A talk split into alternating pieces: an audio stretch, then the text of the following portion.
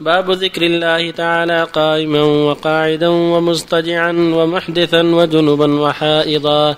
إلا القرآن فلا يحل لجنب ولا حائض. قال الله تعالى إن في خلق السماوات والأرض واختلاف الليل والنهار لآيات لأولي الألباب.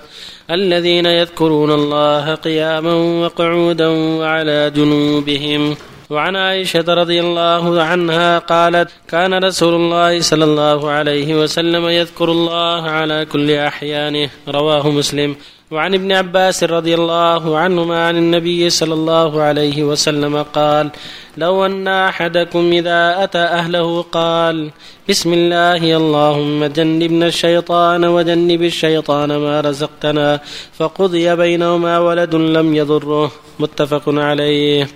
باب ما يقوله عند نومه واستيقاظه.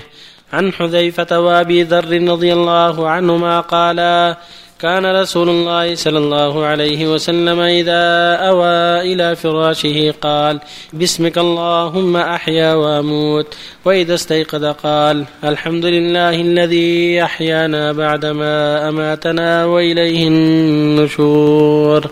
رواه البخاري. وبالله التوفيق. صلى الله الحمد لله وصلى الله وسلم على رسول الله وعلى آله وأصحابه من اهتدى به أما بعد هذه أحاديث وآية كريمة فيما يتعلق بالذكر دائما وهكذا عند النوم وعند اليقظة. يقول الله جل وعلا إن في خلق السماوات واختلاف الليل والنهار لآيات لأولي الألباب الذين يذكرون الله قياما وقعودا وعلى جنوبهم ويتفكرون في خلق السماوات ربنا ما خلقت هذا باطلا سبحانك فقنا عذاب النار. الآية الأخرى فإذا قضيتم الصلاة فاذكروا الله قياما وقعودا وعلى جنوبكم. فالله جل وعلا يحثنا على الذكر في جميع الحالات قائما وقاعدا وعلى جنبه لأن الذكر خفيف ميسر لا يشق على الإنسان سواء قائما أو قاعدا. سبحان الله والحمد لله ولا إله إلا الله والله أكبر ولا حول ولا قوة إلا بالله. سبحان الله وبحمده سبحان الله العظيم. لا إله إلا الله وحده لا شريك له له الملك وله الحمد وهو على كل شيء قدير. سبحان الله العظيم وبحمده عدد خلقه. سبحان الله لنفسه سبحان الله زينة عرشه سبحان الله مدى كلماته. إلى غير هذا من في أي وقت كان. لجميع المسلمين الرجل والمرأة والجنوب والحائض وغير ذلك. كل ذلك مشروع في جميع الحالات. ولهذا قالت عائشة رضي الله عنها كان يذكر الله في كل أحيانه رواه مسلم وأصله البخاري. وهو أسبق الناس إلى كل خير عليه الصلاة والسلام مع أنه أكملهم عبادة ومغفور له ما تقدم من ذنبه وما تأخر. ومع هذا يسابق إلى الخيرات عليه الصلاة والسلام. فالمؤمن يتأسى برسول الله عليه الصلاة والسلام في الإكثار من الذكر قائما وقاعدا وعلى جنبه. وهكذا في الحديث الصحيح حديث عمران بن حصين صل قائما فإن لم تستطع قاعدا فإن لم على جنب فإن لم تستطع فمستلقيا. وهكذا كان إذا استيقظ من نومه ذكر الله وإذا وضع جنبه ذكر الله. عند وضع جنبه يقول اللهم باسمك أحيا وأموت. اللهم باسمك ربي وضعت جنبي وبك أرفعه. إن أمسكت نفسي فارحمها وإن أرسلتها فاحفظها بما تحفظ به عبادك الصالحين وله أذكار معروفة في محلها. وهكذا عند اليقظة. يقول الحمد لله الذي أحياني بعدما أماتني وإليه النشور. الحمد لله الذي رد إلي روحي وعافاني في جسدي وهدني بذكره. ويقرأ أن في خلق السماوات كما كان يفعل عليه الصلاة والسلام. فالسنة للمؤمن أن يلازم الذكر. أما الجنوب يمسك عن القرآن كما جاء في الحديث أنه عليه السلام كان لا يقرأ القرآن إذا كان جنوبا ولا يحبسه شيء القرآن إلا الجنابة هذا هو الراجح من أقوال العلماء أن الجنوب لا يقرأ القرآن. أما الحائض ففيها خلاف. بعض أهل العلم منعها قياسا على الجنوب وبعض أهل العلم قال لا حرج.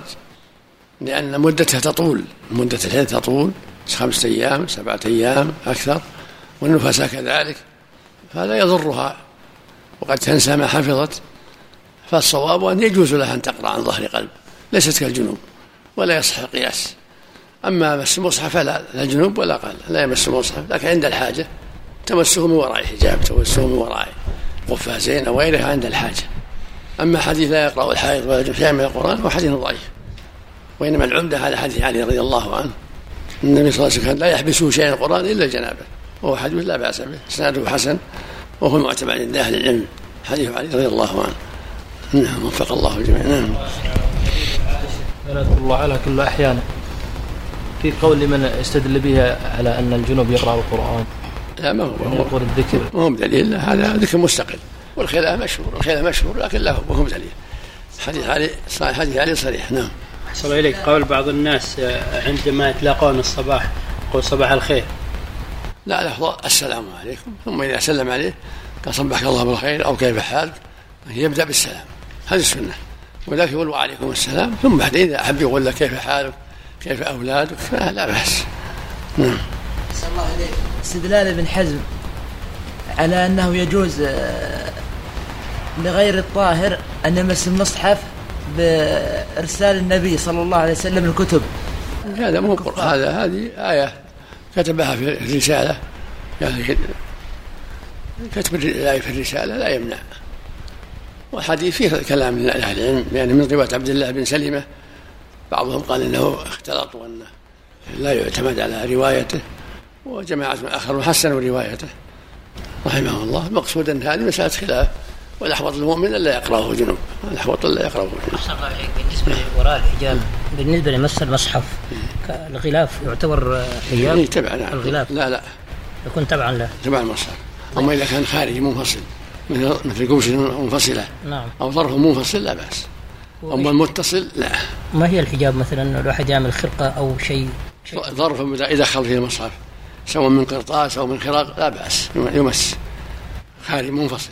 جزاك الله خير. أحسن الله إليك. الدعاء بالنسبة إذا أتى أحدكم أهله يقول بينه وبين نفسه أحسن الله إليك. قال بينه وبين نفسه. لا ولو تسمعه وتقوله بعد كله بسم الله اللهم جنبنا الشيطان وجنب الشيطان ما رزقنا والمرأة تقول ذلك أيضا. هل يأتي به إذا أراد أن يعزل؟ وش فيه؟ الدعاء. يأتي به ولو أراد أن يعزل. قد يسبقه المني وله على هواه قد يسبقه ولا يحصل له المطلوب. لكن ما يقول بينه وبين نفسه صلى الله عليه لا يتكلم. يتكلم. الله يسلمك شيخ حديث عائشة. نعم. ذكرت أنه كان يذكر الله على كل أحيانه. يستثنى من ذلك أحوال؟ مثلا لو كان في على كل حال حال الحمام معروفة. كان إذا دخل الخلاء وضع خاتمة. ما باولى نعم. يسمع حل قضاء الحاجة يكف عن ذلك. إلا في قلبه. ذكر الله في قلبه لا بأس. إذا المصحف إذا كان إنسان وضعه على الأرض من غير عند الحاجة عند الحاجة. بدون قصد عند الحاجة لا بأس. لا بأس ها؟ لا من غير قصد الاستهانة. نعم. ما عندك كرسي ما عندك شيء ما في طيب أحسن الله إليك. أحيانا يصير الحامل حق القرآن أمام المصلين فيمدون رجليهم أمام المصحف في شيء ما يحضر لا ما يحضر. مو مقصود بالاستهانه مقصود الاستراحة. يعني ما في شيء ما ينكر على أحد. لا ما ما في شيء صلى الله عليك. هل ورد دعاء الأمان من الحريق؟ نعم. الأمان من الحريق. هل ورد دعاء؟ ذكر بعضهم التكبير ولكن ما أعرف له أدلة واضحة لكن ذكر ابن القيم وغيره أنه يشرع التكبير عند الحريق وأنه من أسباب إطفاء الحريق لكن ما يغني عن الأسباب الحسية من وجود المياه وغير المياه مما يستعان بها على إطفاء الحريق. لكن إذا كبر حسن. الله أكبر الله أكبر. هذا استعانة بتعظيم الله جل يعني الله أكبر من هذا الحريق ومن سبب فيه يمكن أحسن الله إليك. مكتبات ضوء المصباح في أوراد المساء والصباح بقلم الشيخ علي بن محمد هندي يقول هذا الدعاء اللهم أنت ربي لا إله إلا أنت عليك توكلت وأنت رب العرش العظيم. ما شاء الله كان وما لم يشأ لم يكن ولا حول ولا قوة إلا بالله العلي العظيم. أعلم أن الله على كل شيء قدير وأن الله قد أحاط بكل شيء علما. أعوذ بك من شر نفسي ومن شر كل دابة ربي آخذ بناصيتها أن ربي على صراط مستقيم.